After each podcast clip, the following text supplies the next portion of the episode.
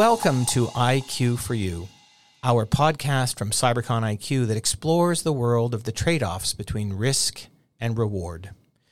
Using our unique MyQ assessment, which builds trait based personality theory into your online instincts and impulses, this podcast is an opportunity for you to reflect on all kinds of behavior, not just online, but offline.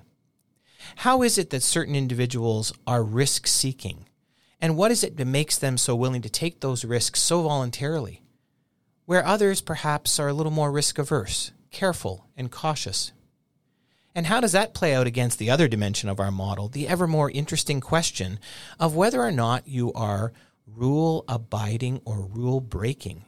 And is there a difference between your work persona and perhaps your persona at home or at church or in your club?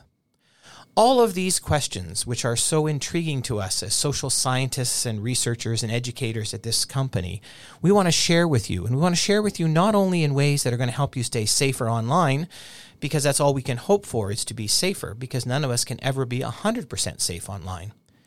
But also, how does this same set of impulses and instincts translate to our offline behavior?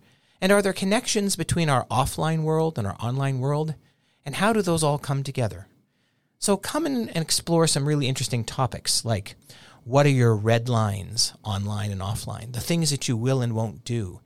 Learn about the dissociative effect that occurs when we're in social media and the things we would say online that we would never say in person. Maybe come and explore one of our recent topics that we just put in the can, ready to share with you and share with the world about how this particular trait based personality theory translates to asking for a raise at work, something we don't really think about but which for a number of people is an absolute trade off of risk and reward. So, whatever your particular interest, we really think that you'll find some episodes of excitement and interest, and that this provocative way of thinking about the world has the opportunity to really change everything about the CyberCon. We look forward to welcoming you as a listener.